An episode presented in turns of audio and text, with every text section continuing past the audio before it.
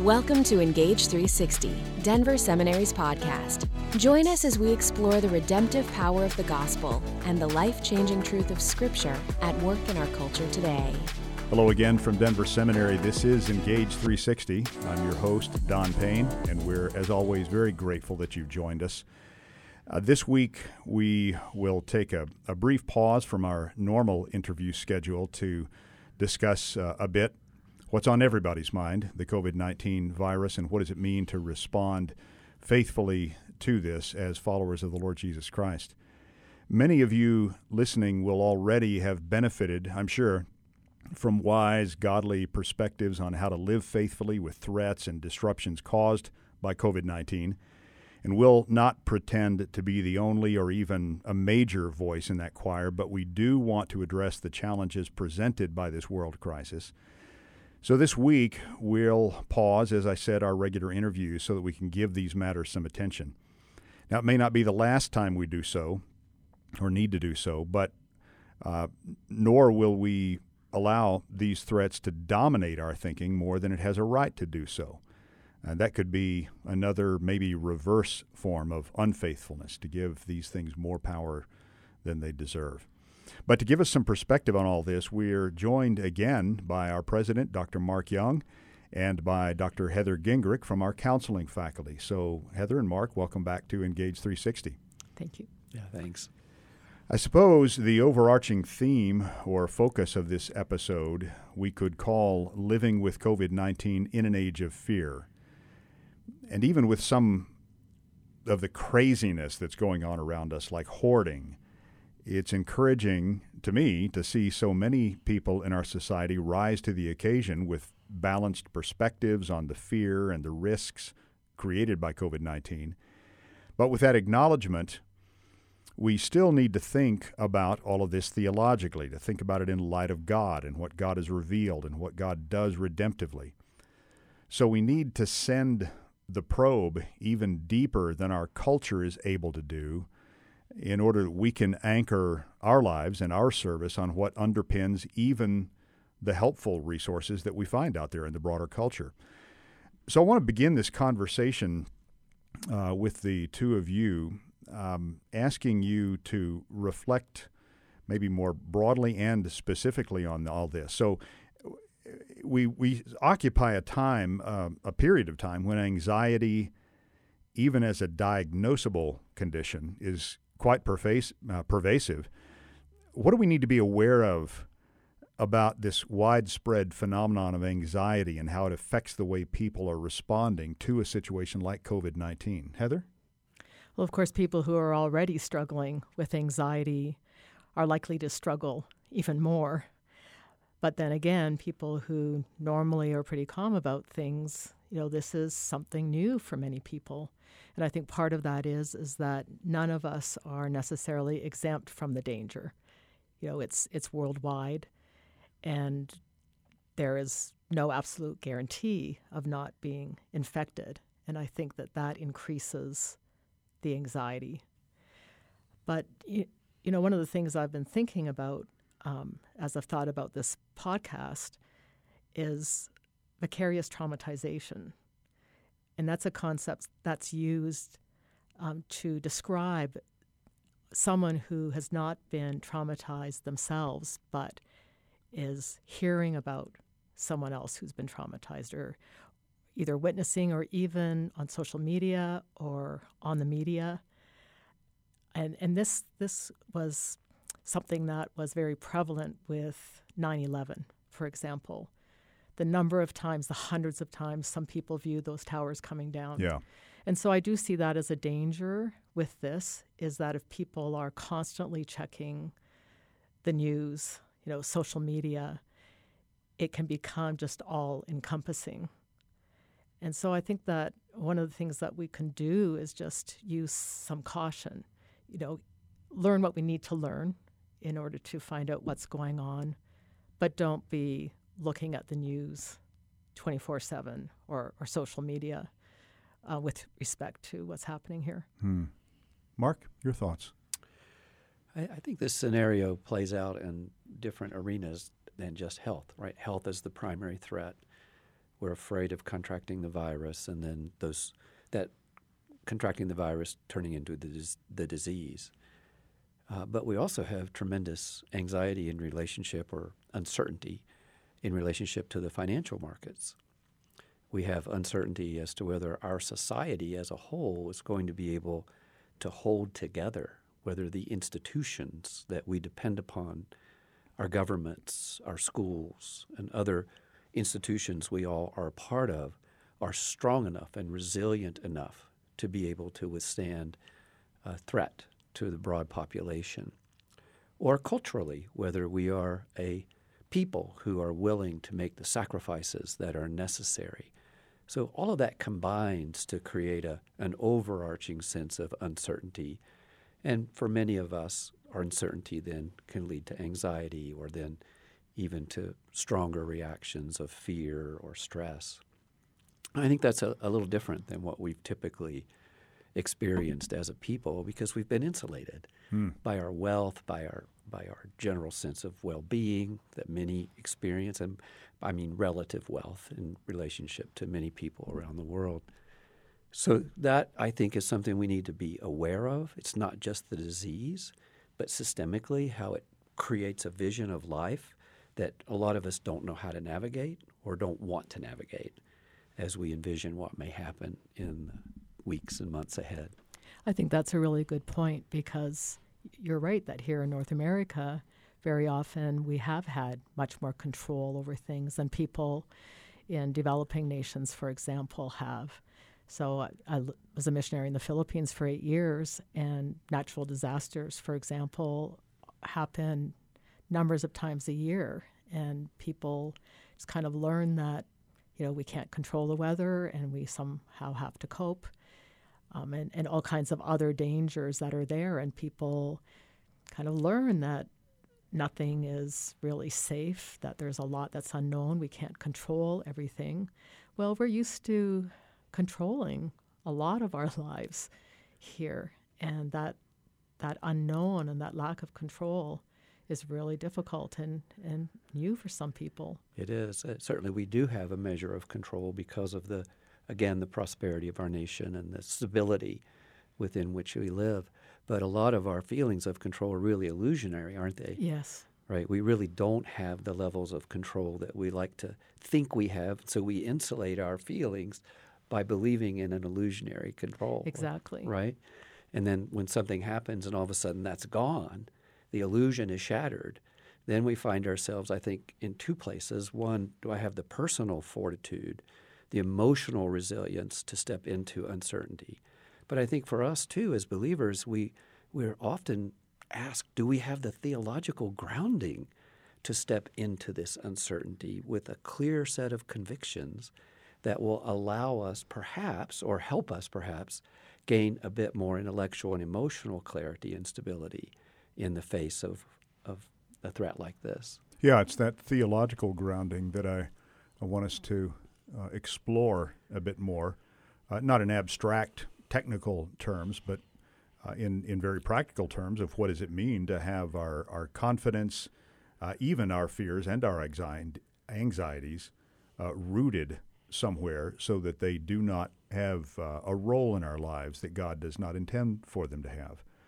I know that I've, I've seen and heard a number of Christian leaders in recent days speak from Philippians 4, 6, and 7, Paul's really famous words Do not be anxious about anything, but in every situation, by prayer and petition, with thanksgiving, present your requests to God, and the peace of God, which transcends all understanding, will guard your hearts and your minds in Christ Jesus. Those are really great words. And um, I wonder sometimes whether those words get construed as implying that we should be uh, devoid of any sort of anxiety or, or fear whatsoever. And then when we don't experience the complete absence of any anxiety, we wonder whether we're trusting God properly. You, you know what I'm talking about? Sure. You, you want to comment on that? Um, what, what does it mean, either from that or maybe from other texts, to, to, to anchor even our inner disruption? In the Lord so that that anxiety is not the controlling reality? What, what, is, what does that look like? Well, I think one of the interesting challenges we have in applying that verse and living it out is we tend to have developed a, a, a, way of thinking that if we entrust it to the Lord, then it's going to turn out the way we want it to turn out. So that peace that Paul promises, is it based on the fact that we that we think God's going to give us what we want or do what we want? Or is it based in the simple privilege of being able to entrust it to a God whom we know loves us as his children whom we know seeks his will and his will execute his will and his purpose in the world. So is peace coming from the entrusting part or from what we believe God's going to do? And I would argue Paul's point is the former. It's that privilege we have of entrusting our cares to a God whom we know. And in that, there is the possibility of peace, even if we don't see the resolutions that we would expect or want right off the bat. This does remind me of someone I saw for counseling when I was in the Philippines that I've actually written up in a published case study. And uh, I called her Ami uh, in the case study. She was in a very, very difficult situation where she was a, a missionary to one of the southern islands where there were Muslim extremists. And witnessed her traveling companion, a, f- a friend of hers, being basically executed at close range. And then went on to their village where her life was threatened. And she would, you know, come out to Manila where I was, and we would talk about what does she do with the fact that these are very real threats. You know, the woman who was killed was a Christian. You know, God didn't stop that from happening. And God doesn't stop a lot of things from, bad things from happening to us. And God really intervened in a kind of miraculous way, giving her what she needed to have that sense of, of, of peace. He gave her a dream. In that dream, she viewed her resurrected body upon death. And she came into her next session and went, You know, the very worst thing that could happen, Heather, is that I die and be with Jesus. And, you know, while that may seem trite to some people, for her, it really freed her. You know, the reality is is that if we know Christ, we know that we will ultimately be with him. And that doesn't mean that we look, you know, have death wishes. I, I think that we do everything we can to be safe, to protect ourselves, to feed our families, to to keep them safe, to keep ourselves safe. But the reality is, is that we are promised that God will be with us in that process, and that ultimately, in kind of the very worst case scenario, at least for many people, which would be death of this earthly life, that will be with Him. So that may be helpful for some people. Others may go, that doesn't seem very comforting, you know. but I think but that it, but it does it does go to show how much weight we place on this particular life. Yes. Right? That's very true. And I, I, I think this whole concept of being with God extends from our sense of certainty of being with God in eternity to the strong conviction that God is with us in this crisis as well. Right. Uh, that the whole question of the defeat of evil, one of the ways we know that's true is that God is with us that God continues to walk, continues to be present. Maybe we should just think too, Don, about and, and Heather, some of the ways that we misconstrue a situation like this virus. So I'm pretty sure at some point someone's going to come out and say this is God's judgment on America or God's judgment on the world.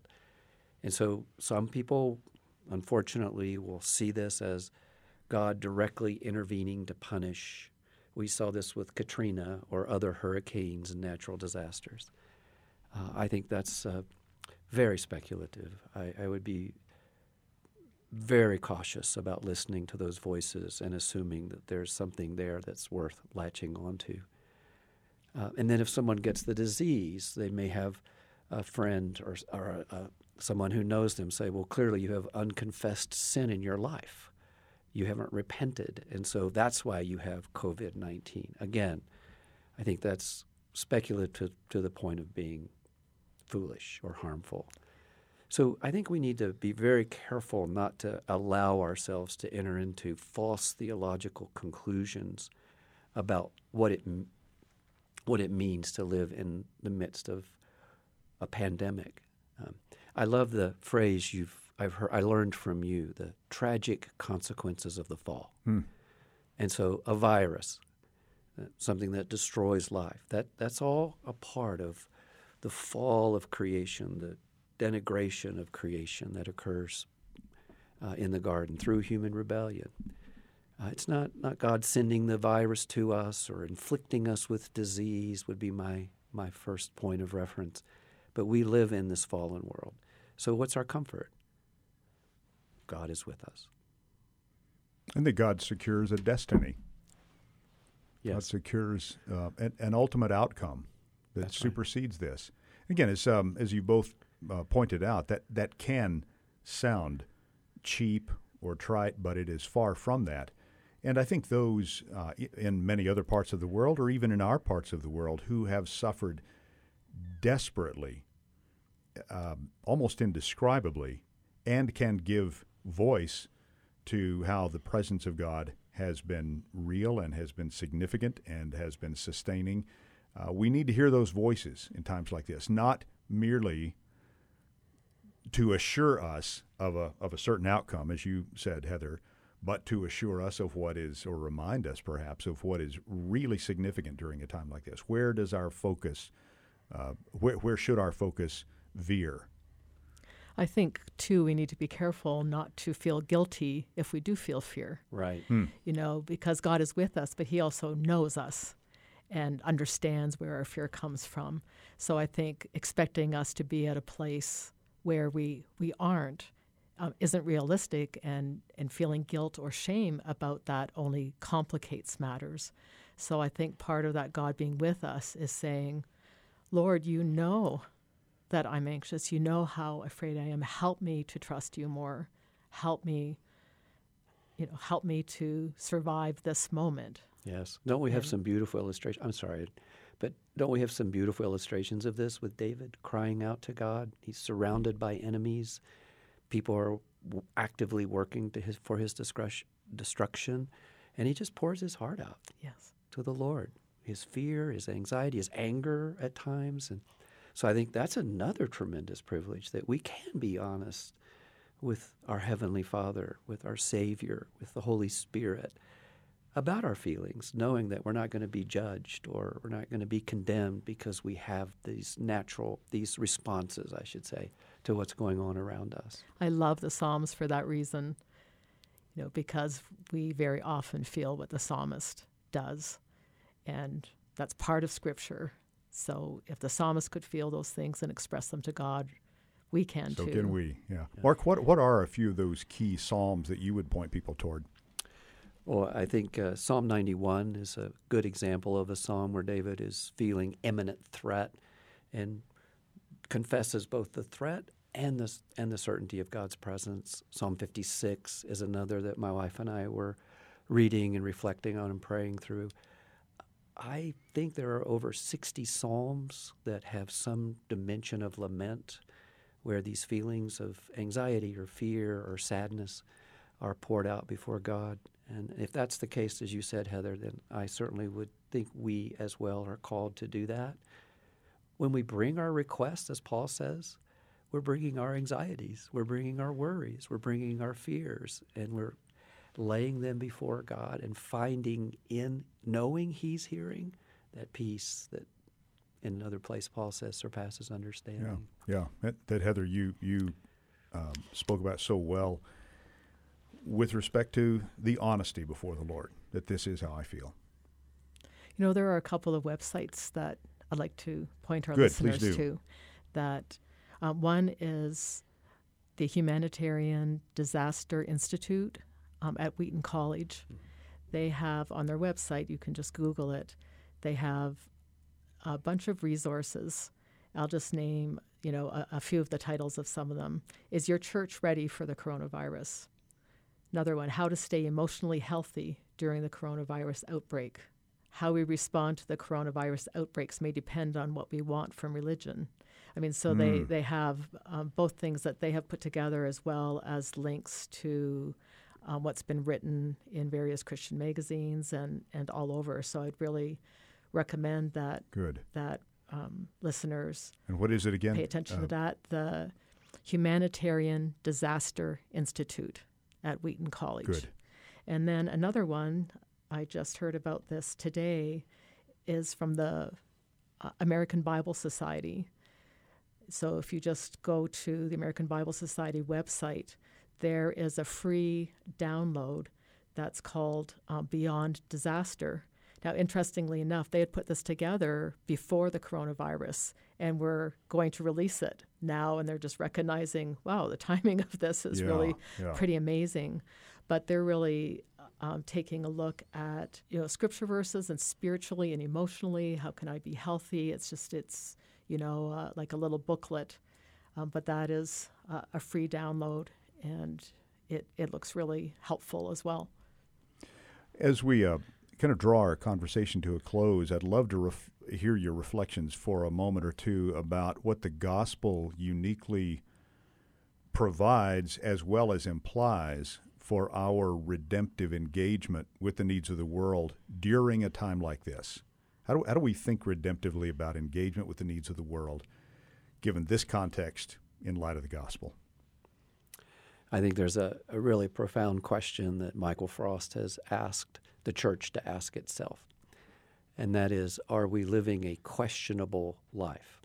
Now, you have to listen to that a couple of ways, right? Because questionable could mean dubious or not trustworthy.